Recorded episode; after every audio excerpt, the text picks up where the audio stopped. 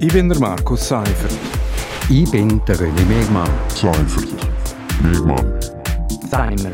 Gemeinsam sind wir Seimer. Seimer. Seimer. Seimer. Und das hat uns in dieser Woche bewegt. Seimer. Willkommen bei Seimer auf RSO. Seimer, das steht für Seifert und Mehrmann. Wir reden jede Woche über ein aktuelles Thema. Ja, René Mehrmann, rund um uns herum tobt Corona. Österreich ist im Lockdown. Deutschland steht kurz bevor. Und wir in der Schweiz, wir warten jetzt einmal ab. Kann das gut gehen? Ähm, ja, also ich bezweifle sehr stark, dass das kann gut gehen Es ist irgendwie so ein Déjà-vu vom letzten Jahr. Wenn ich so äh, den Bundesratsentscheid von vorgestern anschaue, dann muss ich einfach sagen, too little, too late. Genau. Der Bund hat ja jetzt den Ball auch wieder diese Woche den Kantonen zugespielt. Das haben wir schon mal gehabt. Äh, Graubünden hat jetzt schon mal reagiert und Maskenpflicht für Schulkinder ab der dritten Klasse in besonders betroffenen Regionen verfügt. Das ist eigentlich Konsequenz aus den stark steigenden Fallzahlen. Und weil, wenn die so weiter steigen und sich alle zwei Wochen verdoppeln, dann haben wir bald Zustände wie in Österreich. Das äh, Gesundheitswesen wird einfach ein Anschlag sein. Das Gesundheitswesen kommt auf jeden Fall ein Anschlag. Also wenn man äh, über die offiziellen Kanäle geht, äh, bei den Spitälern dann wird noch so ein bisschen abtemperiert und das heisst, ja, ja, im Moment ist noch alles gut. Aber wenn man mit Ärzten auf den Stationen redet, äh, gerade auf der Intensivstation, dann heisst es, im Moment ist zwar schon noch alles gut, aber äh, uns graut vor dem, was kommt.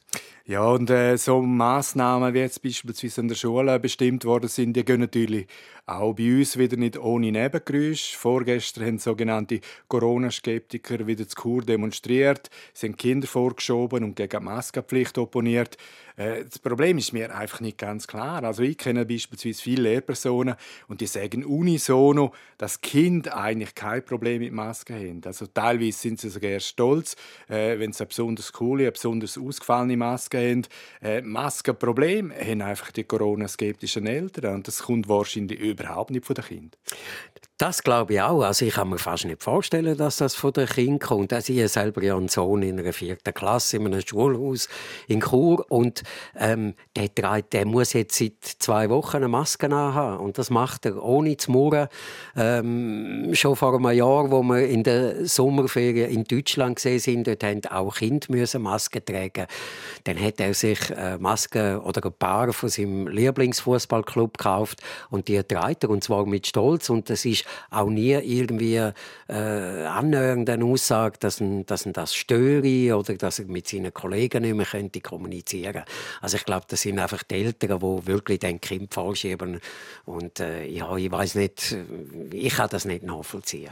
Ja, und die Frage um die Maskenpflicht für Kinder, die wird auch immer wieder angeheizt. Also in Domlesch gibt es ja zum Beispiel einen pensionierten Rechtsanwalt, der sogenannte Rechtsattest ausstellt und von Verstößen gegen Menschenrechte und gegen die Antifolge Folterkonvention schwurbelt völlig zusammenhanglos und nach Meinung von Juristen auch völlig nutzlos, weil einfach ohne Rechtsgrundlagen. Da werden einfach Ängste von Eltern, die teilweise so berechtigt sind, die werden einfach instrumentalisiert und ausgenutzt. Ja, das ist so und, und äh, ja, irgendwo habe ich das Gefühl, es wird immer schlimmer, es hat kein Ende und, und es ist völlig faktenfrei und Fakten zählen nicht mehr und alternative Fakten, könnte man dann sagen, das sind halt alternative Fakten. Das gibt es nicht, es gibt Fakten oder es gibt keine Fakten.